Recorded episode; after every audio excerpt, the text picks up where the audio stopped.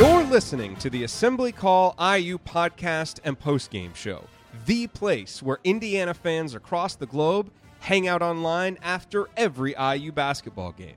Join us for our live broadcasts on Thursday nights and immediately following every IU game at our website, assemblycall.com. That's assemblycall.com.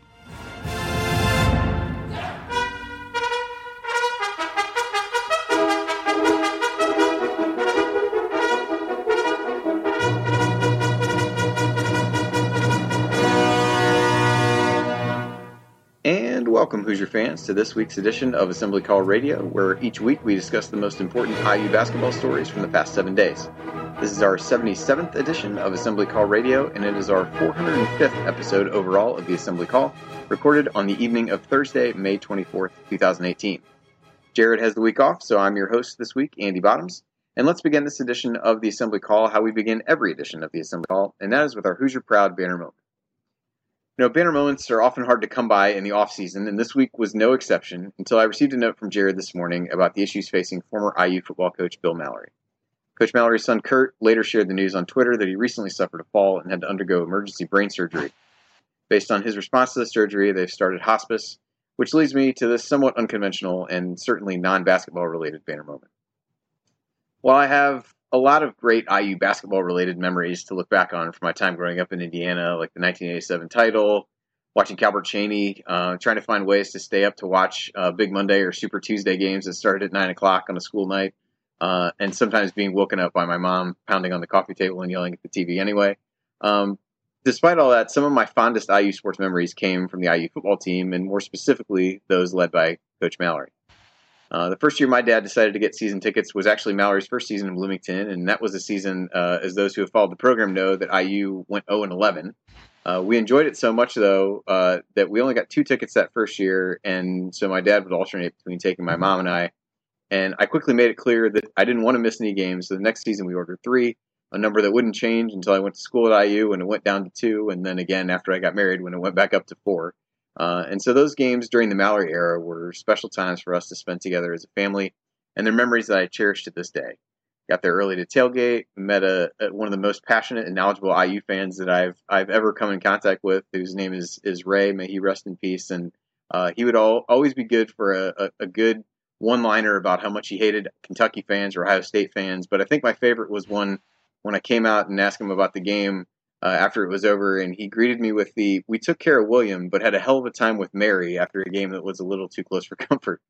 Uh, so we saw some rough football over the years, and we but we also saw greatness in the form of guys like Anthony Thompson, Ernie Jones, Dave Schnell, and a number of others. And we saw Mallory eventually turn the program around and and sat in the stands to watch IU beat Ohio State and Michigan.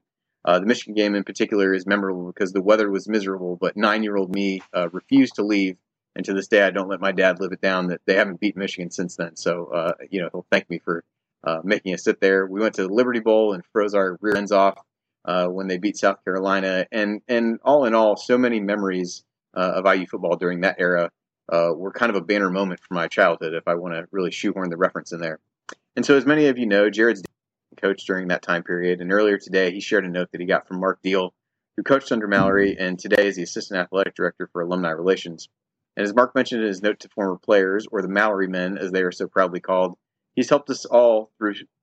He has helped all of us with so many things in the past. Now it is our turn to lift him up through our prayers for him. Toughness was certainly a hallmark of Mallory teams during that era, and I honestly can't remember a negative word ever being said about him, specifically the grace and emotion with which he handled his firing after having taken IU to football heights that few, if any, expected. And former QB Trent Green summed it up pretty well on Twitter today when he said, He helped mold thousands of young men through the game of football. He's had a lasting impact on my life and countless others. Integrity, toughness, and hard work only begin to describe Bill Mallory. And I'm sure the fondness I feel for Coach Mallory and the sadness I felt when hearing this news pales in comparison to the feelings of those who played and coached for him. And in some ways, I guess that's the magic of sports, where someone I've never met helped shape my love of IU and was a central figure in some of my best family memories. So, in this difficult time for the Mallory family, I'd ask that all of you send your thoughts, prayers, positive vibes, whatever you believe in to Bill and his family. He's a true Hoosier icon who will always hold a special place in my heart and my memories. And with that, I will introduce, my esteemed co-host for this week's show. To my left, he is an assistant basketball coach at Western High School, the founder of the world-renowned Delphi Bracketology Club, the host of Talking Hoosier Baseball, who had a uh, and the, the IU baseball team had a big comeback win today uh, in the Big Ten tournament, and more importantly, proud papa to a recent IU graduate. He is the coach, Brian Tonsoni. Coach, it's Tonsoni time. What's on your mind? Thanks, Andy. Uh, thanks for having me tonight. Uh, I just want to also say a shout out to Coach Mallory and his family. I, I am fortunate enough to, uh, my brother in law is a Mallory man, uh, played uh, and graduated. His last senior year was 1993. We've been texting back and forth today a little bit, and um, that group is, is tight knit. And I've been able to fortunately witness that um, through my brother in law, Ross Hales, uh, who is a tight end at that time. So, uh, I, I grew into foot, IU football at the same time you did, Andy. I was a little bit older. I was actually attending class when you were uh, nine and ten, and and so um, those memories of, of, all those games that you mentioned, the Michigan, Ohio State, are very fond memories for me, and the reason why I've been a season ticket holder ever since. So thoughts out um, to to that family and to all the Mallory men. It was an outstanding time, and, and he was an outstanding uh, coach, and uh, we we hoped. Um, for the best for his family and all of that. Uh, basketball wise, it's summer and uh, it is time to have uh, all the news of the All Star games and then to see the athletes start reporting uh, to the campus. Always an exciting time for fans from a coaching perspective, and we'll talk about this a little bit later. Uh, it's a time to be able to be with your team in a development stage and get the the ball starting on what we all think is going to be an exciting year. Absolutely. And to my left, he is our longest serving intern. He's a young man who serves fresh hot takes regularly on Twitter. He is studying sports media at Indiana University and is following up last summer's internship at the Big Ten Network with an internship at the Mothership in Bristol starting here in the next couple weeks. He is Michael Dugan. Michael, what's on your mind as we get rolling tonight? Yeah, thanks for having me on. Um, and I want to follow up, Andy, on your banner moment. I was I never saw a Bill Mallory team play, um, but his impact on on IU athletics and IU football is undeniable. So obviously, sending my thoughts and and my prayers and positive vibes to him and his family. Um, but what's what stuck out to me today actually was is something small, and I guess this sounds very millennial of me, but uh, Indiana men's basketball Instagram account uh, posted a, a graphic of Damezi Anderson, and the quote from Damezi said um, that this this group, this team, is going to be a brotherhood that's going to be unstoppable on and off the court. And it's a small sentence, and it doesn't mean much, you know, in terms of what we can expect this year, X's and O's wise or record wise from this team. Um, but to me, teams that can bring in chemistry onto the court from off the court usually fare well, and they're fun to watch when they can click. Um, not only on the court but also off the court. You can see that kind of blend together, and especially considering how good this incoming freshman class is and can be. I don't know. This one, th- this meant a little more than just a one sentence quote on the Indiana men's basketball Instagram page. And I, I looked at the top two comments on it, and they were from Robert Johnson and Freddie McSwain. So to see two outgoing seniors kind of respond to some incoming freshman's quote, and you know, it kind of gave me it, it, had it showed a little bit of a bond, albeit a tiny bond, you know, for with the outgoing senior class and the incoming freshman class. So that's a little, a tiny little something that that stuck out to me and had me a little bit excited that you know this freshman class might be an extremely, extremely tight knit group considering all that talent. It's it's a promising feeling. Yeah, it's certainly a good one for such a foundational class for what Archie Miller wants to do. So it's a good. Uh, albeit a short a short sentence, as you said, it's a good start, and uh, I think should should make people feel good about what those guys are going to be able to accomplish.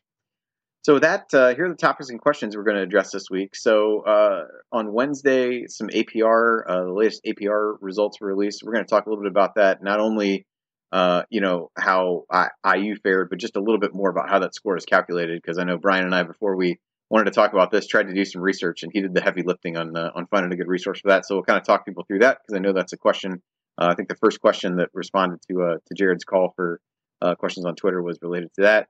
Uh, quick uh, thoughts on Romeo revealing what appears to be his jersey number. Uh, we'll get Michael's perspective as a student and Brian's as a coach. I think it's it's always fun as we get you know different people on, particularly in the off season, to kind of go through and you know get get thoughts on what is unique to them and the perspective that they bring. So looking forward to doing that and hitting a few questions there. And then we also got a handful of questions on Twitter, so we'll try to make sure that we that we hit all those. So all of that coming here on Assembly Call Radio, and uh, let's dive right in. So the first story uh, that came up this week, so multi-year APR score um, came out on Wednesday, as I said. Uh, IU saw that fall for the third straight year. So Inside the Hall uh, had a write-up on this, and, and basically the gist of it, the multi-year score released Wednesday of 943 reflects an average of Tom Crean's final four seasons in Bloomington and puts the program in just the 10th to 20th percentile nationally uh, among all men's basketball programs. So again, there's a lag time in when these are reported. Uh, so keep in mind that it doesn't have anything to do with the guys who have recently graduated. They're not turning it around that fast. So this is the, all four years of this were the last four years uh, for Tom Crean. And so the one note, kind of where a cutoff would be, because that 943 in and of itself doesn't mean a great deal. Um, to compete in the 2018-19 postseason, teams must achieve a 930 four-year APR. NCAA members chose the standard because that score predicts, on average, a 50% graduation rate for teams at that APR level.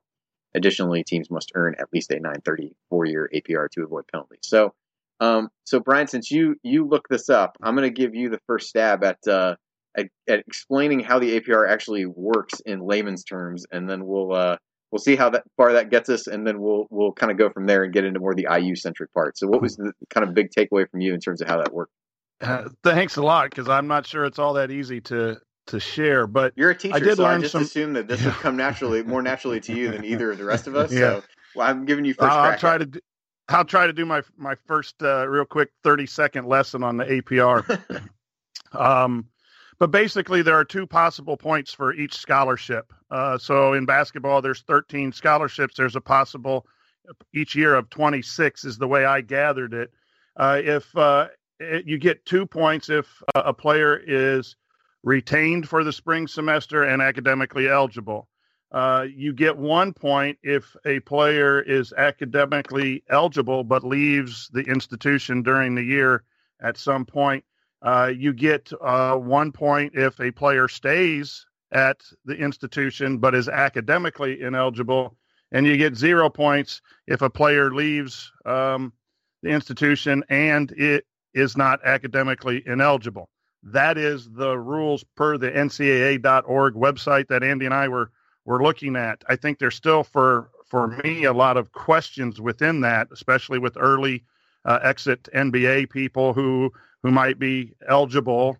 Uh, is, is, that uh, a hit to the APR? Um, you know, actually, so actually, to that point, I did find something else on Twitter. So this is uh, good. The person uh, Michelle Hosick. I'm gonna uh, maybe may or may not be saying that correctly, but it's at NCAA Michelle on Twitter. And it seemed like there had been some other questions, and so her response was, if a player leaves for pro sports opportunities, he or she has to be eligible to not adversely impact the team APR. If they transfer to another school, they have to have a 2.6 GPA to not hurt the team. Only players on the, the roster at the start of a term impact that term's APR. So I think the big questions people have are around the transfers and guys going and people going pro. So that was the best thing that I could find that at least attempted to uh, to to shed some light on that piece of things. So for what it's worth, that appears to be how uh, that appears to be how that works. And, and so they you accumulate points, and if you have uh, 25 and and one person is let's say academically ineligible on a basketball team, uh, but stays with the program, you have 25 out of 26. There's a division, uh, and then multiplication to get your three-digit number. Uh, they and, and so that that's the core of the APR. And so basically, in four year average needs to be 930. So in four years, if I did my math right, and Andy, you're more of a math guy than I, I am. I'm a social studies uh, teacher, but I think you can have seven or eight points that uh, count against you over that four year segment uh, to be at 930. Um, and that's where they get their 50%, I think, seven of uh, 13 scholarships. So, um, you know, so that, that's the formula. Now, whether like a Curtis Jones, what his GPA was, we I don't know. Um, does he count because it was mid-year, not the end of the year? Those are things that I still would probably want to answer. But I think it, it is um, that that is part of, of the issue. Is we've had some people leave for transfer purposes, and and what was their GPA and what was their standing at the time of transfer uh, for the the numbers being a little bit lower than what they were in in Coach Crean's early times. Yeah, so I'm gonna I'm gonna kind of cut us off here. We're gonna take a quick break, and we'll come back and talk a little bit more about what that all kind of means from an IU perspective. Now that we at least have what we hope is a, a baseline level of understanding of how it works, we'll kind of talk about maybe what this means. Stick with us.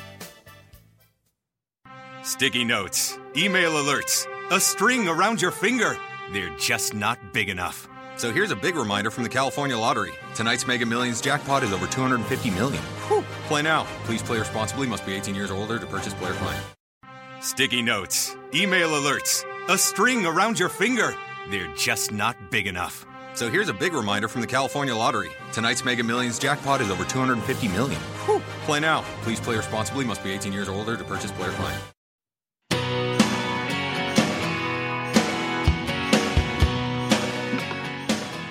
You're listening to the Assembly Call. I'm Andy Bottoms here with the coach Brian Tonsoni and our student intern Michael Dugan.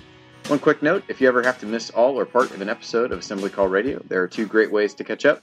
You can subscribe to our podcast wherever you listen to podcasts, just search for Assembly Call. Or if you are a truly dedicated Hoosier and Assembly Call fan, you can watch our live broadcasts on Thursday nights and participate in the live chat on YouTube. You'll get all of the in between segment banter that doesn't make it onto the radio or the podcast edit. So subscribe on YouTube channel on the YouTube channel at youtube.com slash assembly call. Uh, so we're talking a little bit about the APR numbers that came out, and we were talking a little bit off the air. It would have been, uh, you know, good in between segment banter trying to do the math on this to really try to figure it out. So depending upon how you interpret some of the things that we talked about before, um, you know, we we weren't sure whether, you know, do basketball because it spans multiple semesters. Do you, you know, is it instead of 26 points, is it 26 points that you're eligible for for each semester. Uh, I don't think we know that. I think um, seems at least reasonable to assume um, that some of last year's issues were were some combination of the early entrants that were there. Maybe that's not the case, but I think that's where people's minds would typically go. Um, but again, it doesn't encompass this past season when you saw, you know, Robert Johnson, Josh Newkirk, Freddie McSwain, Tim Priller, Collin Hartman graduate.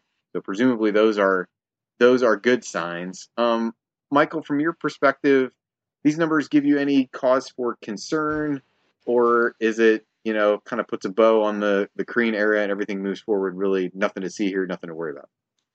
I think it's probably in the middle of those two ends. I, I think because of the beginning of the Crean era, how well this team performed in the APR aspect of it, to kind of rebound and see the second leg of his tenure at IU end like this I, it's I wouldn't say it's concerning. I don't think that's the right word, but I would say it's a little not not even quite perplexing. I can't think of the, the perfect word for it, the word I'm trying to use here, but it, it, it's it's not exactly concerning, but it, it's more than just brush it off, nothing to see here. I think it's more toward nothing to see here. Um, I don't think it's terribly significant. This team isn't in serious jeopardy of, of being in trouble, dipping below that 930 mark. But to see such a drastic drop over the tenure of Tom Crean as the team got more and more relevant nationally speaking and really in the Big Ten, there's a little something there. But again, obviously he's not in Bloomington anymore, so I wouldn't say that there's much to worry about, you know, Tom Crean related there. But I, I wouldn't go as far as to say it's concerning. Uh, you know, Brian, one of the things, uh, this was, I think, a, a, show, we talked about this some in the offseason last year. Maybe it was toward the end of, of the Crean era. And it was a little bit about uh, the question was essentially what what is the identity of the program under Tom Crean? And I think most of us who were on there, and it, it, may just have been Ryan Jarrett and I at the time, one of the things we talked about, I think we talked player development and finding you know some of those unheralded guys. But the other thing we talked about was the the focus on uh, academics. You know, perhaps in contrast to the you know Sampson era and all those kinds of things that were there. Um, does seeing these numbers go down over the latter part of his tenure make you view him any differently? No, and I haven't made up my mind, Andy, yet how serious I want to take APR because I have a lot of respect for Marnie Mooney and the job that she did uh, as an academic advisor for the basketball team. So I believe academics under Coach Crean were very much emphasized. I think it has to do more with the transfer part of it. Um, and it maybe has to do with getting some uh, players in who either transferred and then didn't finish strong for a semester or maybe left early for the NBA and didn't finish. Um, and, and, while there's several things that, uh, in that era that bother me. Um, academics was not one of them. And and someone in the chat uh, said that they believe Kentucky had real high APR scores, and they're sending people to the pros all the time, and that's probably that pro exception. I, I think as an educator, I'm not a big number guy, whether it's a, a, test score or all this stuff that's in education right now. And I, I uh, applaud the APR for making sure that we hold schools accountable for uh, having kids get an education. But I think looking at that by itself um, is just a part of the whole whole process. So, no, I I, I will always uh, appreciate Coach Crean and Marnie Mooney for their academic efforts, and I don't think the APR reflects their concern. Yeah, I think I think that's definitely fair, and uh, like I hope hopefully the way I asked that question didn't make it seem like that I I did, but um, I thought it was worth worth discussing. No, I wasn't. Um, I wasn't saying that, but APR is always thought of as your emphasis on academics. Yep. And, and obviously, I think Crean and, and his staff wanted kids to go to class. I think that's very, very obvious. Yep. Totally agree. Totally agree. Uh, well, the other bit of news that came out about IU this week uh, was uh, I think Romeo Langford posted this on Instagram. Uh, basically, a, a, a, picture of him in a in an IU jersey wearing number zero with the hashtag Agent Zero with it. So, um, doesn't feel like a huge leap to suggest that that means he's going to wear uh, wear zero at IU. I guess you know Al Durham has number one, which is what he wore in high school. So um, that that I guess is is where he did that. Uh, and maybe just wanting to go with something different. Uh, brief history of who wore that number uh, most notably in, in recent years at least. So Will Sheehey wore it for two of his four years at IU uh, in 2013 and 2014, uh, where he averaged uh, first year nine and a half points a game, three and a half rebounds. The second year, his senior season, 11.4 uh, points per game and four rebounds. Uh, Max Bielfeldt wore it in 2016 when he was there, when he shot 45% from three and, and scored eight points a game. I think those are the two. We did I think it was last offseason, maybe the offseason before, we kind of went tried to go through, started going through number by number uh, who the who the best IU player was to wear it. So I think the debate we had was between those two, and I think we were split, as I recall. And then Curtis Jones, uh, up to the middle of last season, uh, wore that most recently, and uh, and he obviously transferred, opened up that number, and uh, so it looks like that's what Romeo will wear. Uh, I don't really know that there's a, a, a, a, any kind of meaningful question to be asked here, but but Michael, anything uh, anything surprise you about that? Anything that make you any more excited about the Romeo Langford era that he'll be uh, he'll be wearing the number zero? As I'm sure you'll find many of those at uh, bookstores around campus come uh, come fall. Maybe oh, now. I'm sure. I, yeah, maybe now. Uh, I I'll put a little bit of fun into this one. I, I think that you know, having a guy like Romeo, he's got all of the marketability from an IU standpoint that you could possibly have. He's born and raised the Hoosier, coming to IU, obviously uh, and nationally relevant talent and a likely bright future in the NBA. So he's got all the markability there, but you know, I think that this kind of adds a little bit to it. It kind of makes him a little more attractive to fans, especially the younger audience. And when I saw that, I, I thought initially of a guy playing baseball in New York by the name of Aaron Judge. You look at him, he plays for the Yankees. He's nine and a half feet tall. He hits home runs literally out of Yankee Stadium. He's got everything that you could possibly have as an athlete in that city to be considered marketable. And on top of it, he's number 99. You know, it's it's nothing significant, but it's just a little something extra that kind of adds to it. And I think Romeo kind of has everything there is to have, athletically speaking, and you know, being from the state, obviously, in terms of marketability there. And adding number zero, it's a little bit of a unique thing for him, and or just for a basketball player. And he's got a pretty good nickname, Agent Zero, RO, obviously the first two letters of his name. I, so I don't know. I, it's it's not terribly significant, obviously, in the grand scheme of things. But in terms of marketability and potential attraction from younger audiences, I think it adds a little something to it. Because I uh, because I want to be completely transparent, I did not pick up on the row in the end of that until you changed. so just just so everybody knows, I'm that slow. Brian, any any lingering thoughts for you on Romeo's jersey number? Or are you ready to move on to something? Was else? no? Did wasn't it Sheehey was it in 2013 at Mackey when he flexed after scoring? Was yeah. he wearing zero at the time? I, I think so, but I, I don't know so, for sure. I'm sure so somebody I'm can sitting here, I'm sitting here visualizing Romeo going off at Mackey and having a part two of the bicep flex with the cheer block in the back. Like uh, that that that picture is iconic uh, for us uh, Hoosier fans, especially for us Hoosier fans that live up here uh, by Purdue. So um, that's what I'm thinking about with zero. All right, I like it. I like it. You're listening to the Assembly Call. I'm Andy Bottoms, filling in this week for Jerod Morris, and I'm here with the coach Brian Tonsoni and our student intern Michael Dugan. And uh, as I mentioned at the top of the show, there were a couple things that I wanted to get Michael's take on uh, because uh, as the one of us who, uh, although not right now, um, but over the course of the season was actually in Bloomington uh, and had a, a, probably a better pulse on things than we did. Uh, there's a couple things I wanted to get his perspective on while we had the opportunity to have him on. So the first was, uh, you know, a lot of a lot of back and forth with people about students not showing up for tickets, uh, not using their tickets, not showing up at games. Um, I don't want to rehash what happened last year, although if if if that your thoughts on that provide context to your answer to this question, that's fine. But um, you know, with Romeo coming with this recruiting class, um, that changing, or do you think there's just something kind of fundamental about the the interest in the program, or the makeup of the student body, or you know whether people are just more comfortable watching games at home or on the computer, things like that? Do you think that changes this year? How much of a bump do you think that really provides? Um, that's a good question. I I think first and foremost home losses to Fort Wayne and Indiana State, I think, aren't going to help the Hoosiers in this situation, or losses of that caliber. So I think that, and all you know, all, all, joking aside, I think that seriously put a damper on student interest levels last season, especially because they didn't really come up with a huge win down the stretch. Maybe that Notre Dame game, but that was the first Saturday of winter break, so most students, in the middle of the afternoon, most students probably weren't paying attention to that.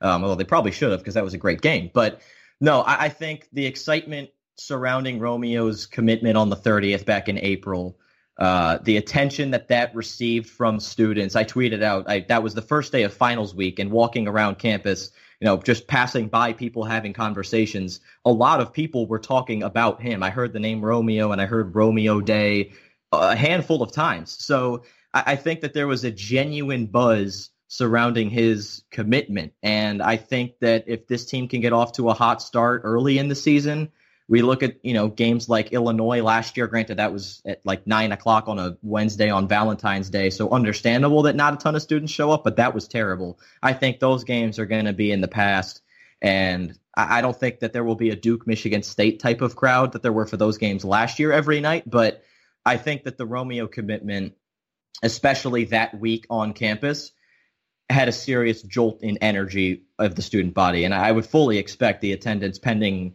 a couple more unforgivable home losses early in the season next year, I had expected to jump drastically. All right. So the other thing I wanted to get your thoughts on, uh, you know, obviously the recruiting class Romeo is the headliner. People are excited about getting Indiana guys, but from a student's perspective, and, and particularly one like yourself, who certainly you're, you're from uh, the Chicago area, so not far away from Indiana, but at a school that um, that certainly has a lot of out of state people. Does the does the notion of getting quote unquote Indiana guys really matter to student fans uh, at this point, or is that or is that kind of overblown?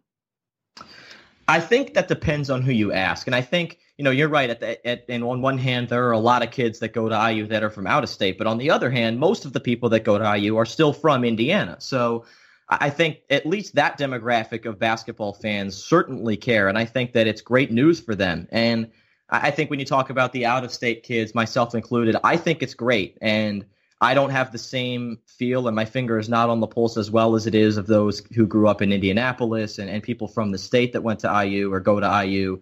Um, I don't quite understand it much like they do for obvious reasons. I'm not from the state, but you know, to me and to uh, thousands of other students, I think it matters. And I, I, I don't know. I feel like a lot of people, most people don't really understand. I, I don't, I don't want to go down that road actually. Um, but I, I feel like it, it, matters a lot to to a handful of people and to enough people that go to IU because again, there are a lot of people that go to IU from the state of Indiana that really appreciate how much this means for the program. Uh, you don't need me to elaborate on that. We've talked about that for a couple months now, but I, I think it does matter to the majority of students. So I think that that's going to have a pretty big impact. Brian, what are your thoughts on that? I, I know we've we've had some conversation here about you know the the notion of getting Indiana guys and what that really means, but do you kind of where do you place the importance on that? What what angle do you come at that from? I um I think it might help just a little bit, but I think getting good guys uh, will get the students back in the in the section more than anything. And and I think uh, uh, Michael was just right. The the whole everyone in, who is a Hoosier fan is just really excited about Romeo. Uh, I'm already thinking about how I'm going to snag tickets um, next year because the price on StubHub is going to go up for even some of the uh, marginal games. So I think it helps. I, I, think the students, it's just winning. And um, the consistent winning will make that a, a, a, top ticket again instead of up and down, up and down. And even in the year years we won, as we've talked over and over, that we had a rough start, then won the Big Ten. And, and I think um, you have a couple losses like we did last year, and no one really big on the roster. So I think winning and good guys will get students back in, and it'll be loud and rocking in assembly. Yeah, it's one of those things that I think is uh, people certainly take pride in the you know having IU guys in there. What a basketball hotbed IU is, but I think if we go back to prior shows, I've always said I don't think anybody would not come in to watch a really good basketball team if nobody on the roster was from Indiana. Um, so it's something I think is is good to talk about, but um, ultimately, I think as you said, getting good guys is is more important. So. Uh, when we come back, we're going to hit uh, a couple topics I want to get Brian's perspective as a coach on. So hit those, and we'll uh, start to dive into some of your questions. So we'll do that after the break. Stick with us here on Call Radio.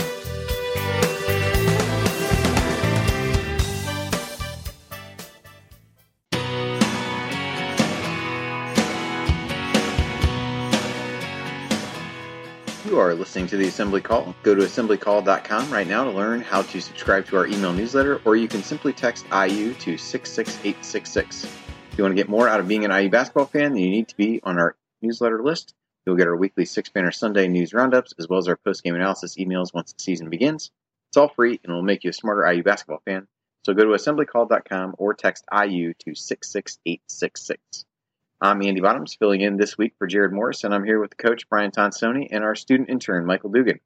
Uh, so whenever we have Brian on, I always like to try to get his uh, coach's perspective on something, and so he actually tossed something out uh, as we were talking about ideas for the show, and that was really the the off season work uh, and and kind of what time coaches get and how they can and, and maybe should allocate it. So uh, again, Brian was heavily involved in the research department this week, so he did uh, he reached out and found out about uh, in the offseason, coaches get eight hours total per week, four hours on court, four hours in the weight room, and the on court hours can be divided any way programs would like between team uh, and individual. So, um, so Brian, you know, first question for you related to that: w- what does that extra time really allow for, uh, or maybe how would you use it if you were in in Archie's shoes? Is, is maybe the better way to ask the question.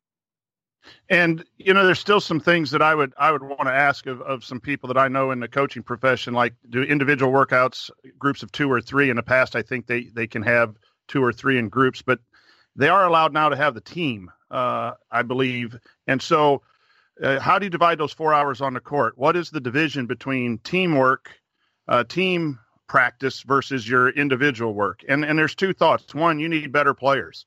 Um, you know, I wish I could remember right now. This isn't my saying, so uh, I could give accurate credit. But do you want uh, you want better, you know, a better team with better players at the end of of the season, not just better play? So you got to balance the the team aspect with you know guys need to be able to dribble and need to be able to shoot, and they're only going to do that with good, hard individual work.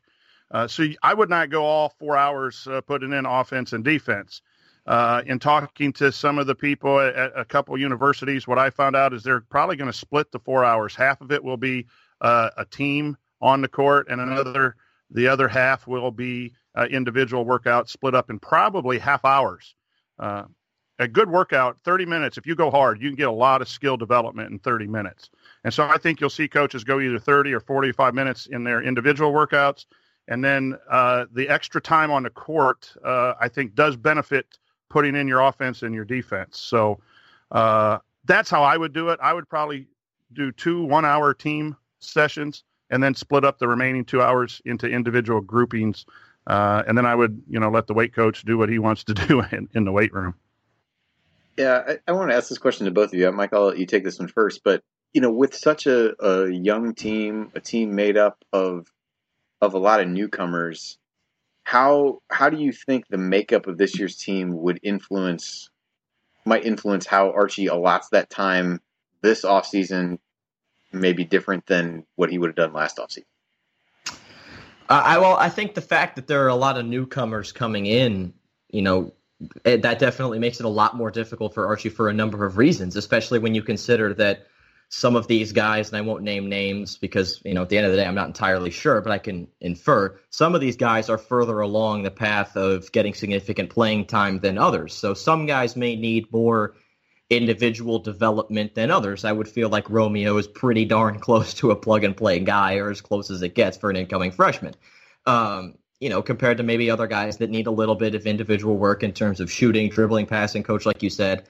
Um, so I think that this makes it difficult for Archie and his staff in the sense that not everyone is on the same page. And you look at last year, they still had a relatively, you know, a moderately large incoming recruiting class, and a couple of those guys played throughout the season. But you know, you, you got a lot of guys that, and even De'Ron Davis didn't play much last season. He's coming off a pretty bad injury. So you got a lot of guys that aren't all on the same page and especially when a lot of them are freshmen it's pretty tough to you know maybe get them all in sync throughout the summer. So eh, you know once you have everybody on the same page going into the season i think you can start to address the the offense and the defense and focus on that more. But right now some of these freshmen are further behind and further ahead you know than their fellow classmates. So i think that's going to make it a lot more difficult than than last season yeah, Brian, how do you think that changes the way he might allocate the balance of time between individual and, and team work? I, I, agree with what Michael said that you have different people at different levels, but one of the things that'll help offset that, Michael, is the fact that you have veterans who already know the terminology, know the drills, and the veterans, even even in non-team allotted time, if they're in working on their own, the the veterans can help, uh, especially once Juwan gets back on campus and some of those things, they can help speed that up for a variety of things. But where Michael's absolutely right is you have a unique talent in, in, in coming in, um, and so how do you how do you prepare the team for that? Uh, you're going to run Archie Miller's offense and everything like that, but when you have a special person like that, you want to start getting that going. Um, I think it helps more defensively uh, because you have an extra you know you have an extra hour if you want to go the split way uh, to be working on on the pack line. But I do think this year's team is is if you think Romeo's only for one year, you want to be as successful as possible in that year. So the the time is sped up too. That's where I agree with Michael as well. You, you want to speed up and and win while you have him here. And in order to do that, um, you got to get that defense going the way you want to as much as possible. And you have a lot of incoming guys that you're going to rely on. So uh, that that extra time on the court with your team, I think, can help in, in, in that way. So if you if we we left the if you could ask Archie a question at the end of the uh, at the end of the off season and he said, "All right, if you could only accomplish one thing in the off season, what do you think he would say?" Um, Brian, I'll throw that one to you first. Oh, shooting. Uh, they, they've got to be able to knock down shots and I think he did that by getting a signed national letter of intent and maybe not knock down three, deadly three all the time, but a scorer. Um, so that was accomplished without a whole lot of, of work. But you're better off as a team if you get multiple players who are threats to score. And that comes with your ball handling, your passing, your understanding the offense, and, and doing those things. I've always thought, and I don't know if this is plays in the college game, but I, I always thought summers were for offensive development, team and player and then when we come in in the fall, we're going to work heavy heavy on defense. Um, and, and that's not like you never worked on defense in the summer, but it, it was a time to get people uh, to work on their offensive games. And I probably would lean that way. Again, at the high school level, I don't know.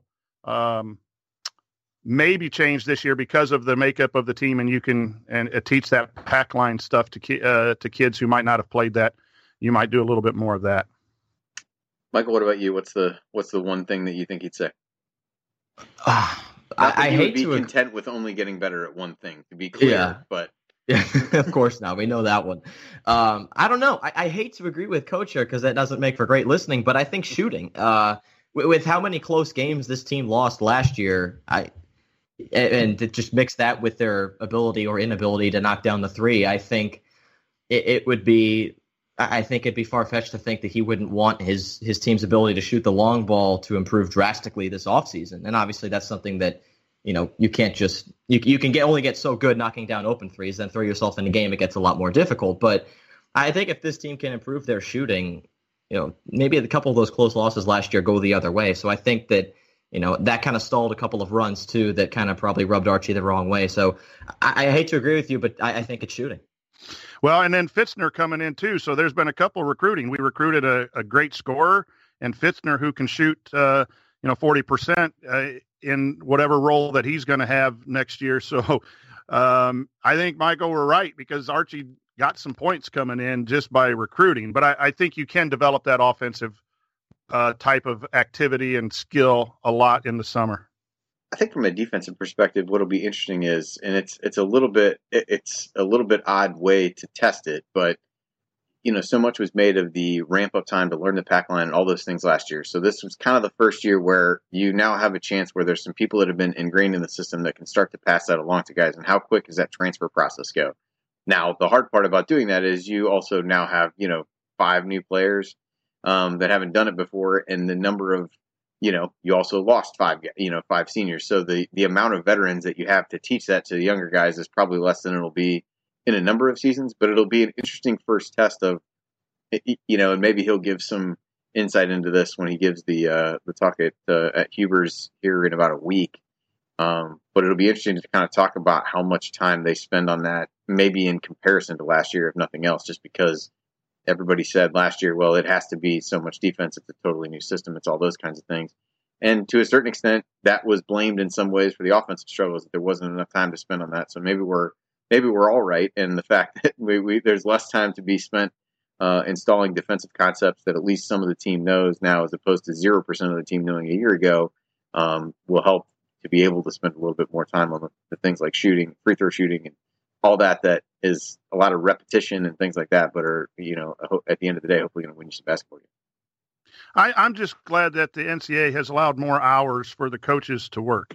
In, in in knowing and watching Archie, and then some of the guys that I know that uh, that work, these guys really like coaching and they like their players and they want their players to get better. And and you got to protect from you know too much time. I know there are coaches out there that demand a lot, and so there has to be some obvious protections from that. But uh, four hours a, a, week at the college level, where these guys are, you know, have a chance to go professional and do some things, and, and it's high level basketball. That that's a move that I think uh, I can clap on on the NCAA. And they really didn't add more. They it used to be six in the weight room and two uh, on the course, so they just kind of reshuffled that uh, I think that's a good move. And I haven't been happy with the NCAA for some time, but I will give them credit.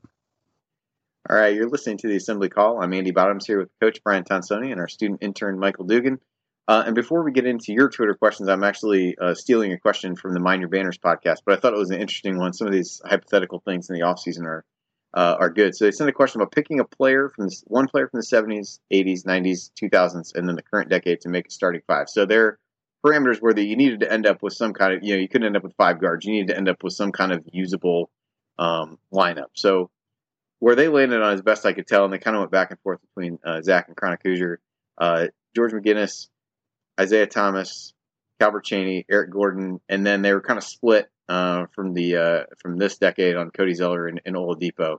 So we don't have a ton of time left in this segment, but I did want to throw it out because I thought it was a good a good discussion point. So uh, Brian, what tweaks would you make uh, to the lineup that they came up with? I, I, know I listed some some options in our rundown, which I won't you know kind of read off for everybody. But any any swaps that you'd make uh, within the lineup that they came up with? I'd probably swap them all out because I like all these guys, but but the seventies the seventies are tough uh, to pick. But I would swap Buckner for McGinnis because Buckner is my all time favorite Hoosier. Uh, just from a captain standpoint, a leader. Uh, and I, that's when I was uh, growing up in middle school and watching them uh, them win uh, in '76. And then, so then you got to readjust all the others because then I'd love to take Isaiah too, but if I have Buckner at point guard, I'm not going to take Isaiah. So I'm probably going to take Woodson because we need shooting. And and then you, you got to go with Cheaney for scoring. So now you got three, and then you got to go big. And so I'm thinking Jeffries and Cody, but how do you not pick Vic? So um, I probably would go with Jeffries as kind of a smaller post and then play Vic, Cheaney, Woodson, and Buckner. But that speaks my age a little bit, where I'm a little bit biased to Woodson and Buckner. That's so, that, so that's the. I would swap them probably all out. There you go. I like it, Michael. What about you? I like that starting five that that Brian just rattled off. I don't know. I was pretty sold on the. I, I was pretty sold in terms of agreement on on the one that you read, Andy, but I don't know. I'm having to rethink this. I, it's it's tough to leave out Oladipo, but you got Zeller and Jeffries that you could throw down low. I mean, that's a that's a tandem down low that I think would be pretty tough to to to mess with um, if you're any opposing team ever. So, Coach, I, I, may have to go go and agree with you there. Uh, I, but this is I, this is tough. I could look at this, you know, 50 times and change my mind all 50 times at this. So, whatever I say right now is probably going to change in 10 minutes anyway. How yeah, about Scotty May? I know. See, that was that was what I thought. Could you play May as like a, a like a small ball four, and then just you know, uh, you know, because he was a he was a big enough guy that I think you could do that. Yeah, that it, what's funny is, is what Brian said. It's the domino effect of what you do because if you look at the '80s era, like the, the names I have on here are all guards. So it's I had Isaiah Woodson. I don't really know if there were rules around guys who played you know in multiple decades. Um, but I had Isaiah Woodson, Alford, and Jay Edwards as kind of the the guys that you might really go with there. So you know you're kind of locked into a guard there. In my head, you're pretty much locked into Calbert Cheaney in the uh, in the '90s, and so then you kind of work around what you've got left there. Um, but yeah, I thought the the May May and Buckner were the other two that I probably would have considered most from the uh, from the '70s, and then but yeah, what you do there uh, goes a long way. But I think um, I, yeah, hard to go wrong, but a, a fun a fun hypothetical for sure as you uh, as you go through it. So appreciate uh, w- being able to steal that question. It was it was a we had to go we had to go Cheaney because Jerod would not let us be on the show if we don't pick his favorite player. Yeah, yeah, that would have been so tough. I, I was you, if you'd went Greg Graham, there would have been a chance. But yeah, yeah, but I don't yeah. I don't think he would have been on board. I that, mean, so. there's Bailey on there too. I was there a lot of pressure, but I had to. I appreciate Jerod allowing me to be on here, so I had to go with Cheaney. All right, well, we're going to hit some more of, of your questions on Twitter here as we wrap up the show. So we'll do that when we come back from break. You're listening to Assembly Call Radio. Stick with us.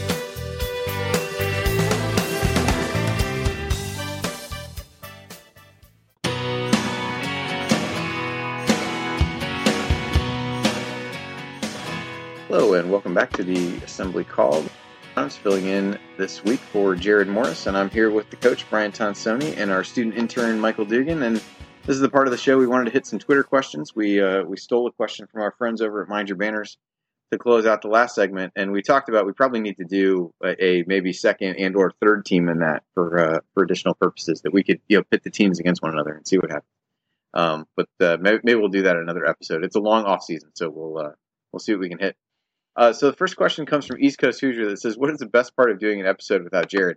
Um, I honestly don't. I honestly don't know because from my perspective, it's a lot more work for me to make sure that I don't screw anything up and record things and uh, and uh, and not have all the you know fancy soundboard and stuff like that. So for me, I feel like I'm letting everyone down. So no part of it uh, for me is easy.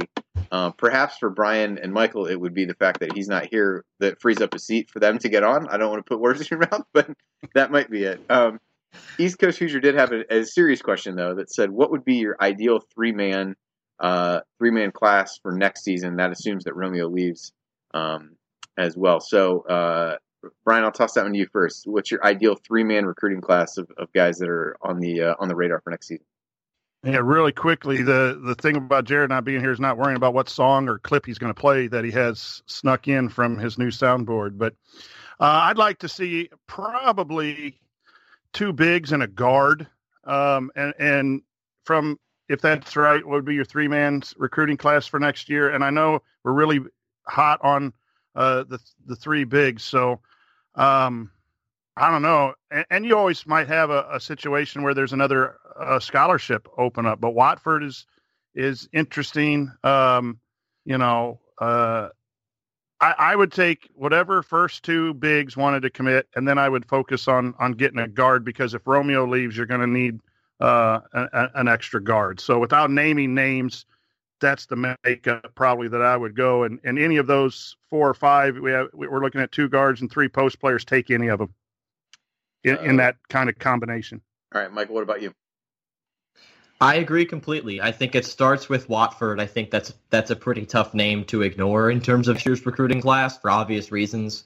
Uh, a couple of obvious reasons, actually. Um, I think it starts with him, and, and then maybe uh, Jackson Davis up in Greenwood. So, I, you know, I, I, think that those two big men are, are are not essential, but they would definitely help this recruiting class. And then obviously, if if what's expected occurs and Romeo leaves after one year, obviously you're going to need a guard to replace him. And, and coach, like you said, there are a plethora of guards out there that are fully capable of, of contributing pretty early if they were to commit and come to Bloomington in two years. So um, I think it start it has to start with Watford and then and then a trickle down from there. But they also have to address a likely vacant guard spot. And Brooks might be able to play guard. I know teams are trying to sell him on being a two guard. So Brooks might end up being the guard, even though I'm classifying him as a big. Yeah, I think that's a it's a big two guard. Yeah, that's kind yeah. of a tipping. That's kind of a tipping point for those guys for for me, because I've heard some of that too. That, that people are trying to sell him on that.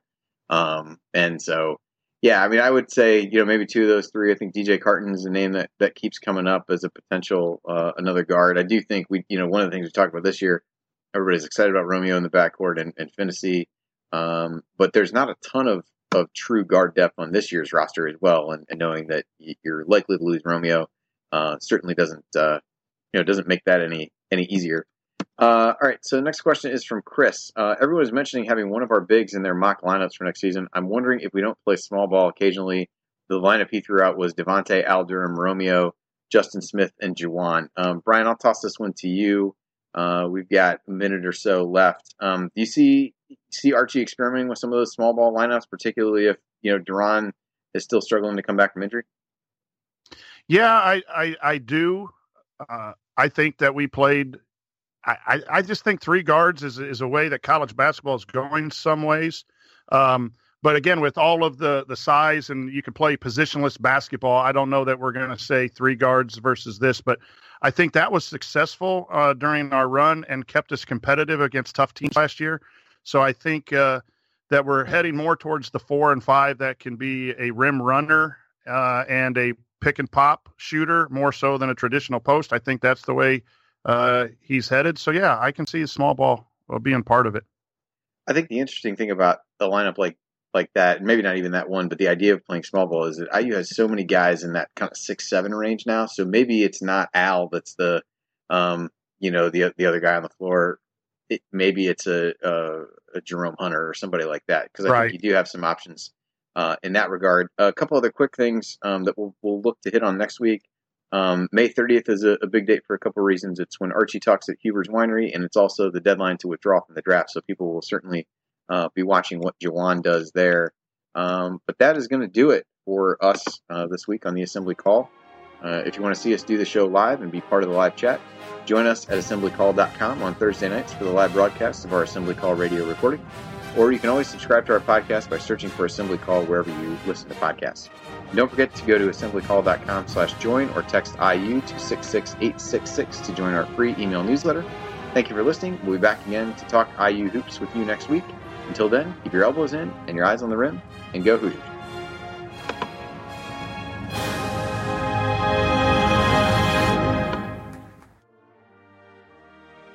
Thank you for being here and for listening to this episode of the Assembly Call. We appreciate it. And we really do rely on the support of audience members like you to keep our show going and to keep growing. And so we have set up a page on our website at assemblycall.com slash support that lists five ways that you can support the assembly call. And we encourage you to choose whichever method is the easiest and most convenient for you. One of the methods is donating, and so many of you have donated, and we appreciate it so much. On that page, you can choose a monthly recurring donation or an annual recurring donation or just a one time donation, whatever works for you. And if you don't want to donate, Another way to support the show is you can use our affiliate URLs, iutickets.shop or iustore.shop when you're going to shop for tickets or gear, and we will get paid a small commission when you use those links. But however you support the show, we appreciate it. Thank you. Sticky notes, email alerts, a string around your finger. They're just not big enough. So here's a big reminder from the California Lottery. Tonight's Mega Millions jackpot is over 250 million. Whew. Play now. Please play responsibly. Must be 18 years or older to purchase player client. Sticky notes, email alerts, a string around your finger. They're just not big enough. So here's a big reminder from the California Lottery. Tonight's Mega Millions jackpot is over 250 million. Whew. Play now. Please play responsibly. Must be 18 years or older to purchase player client.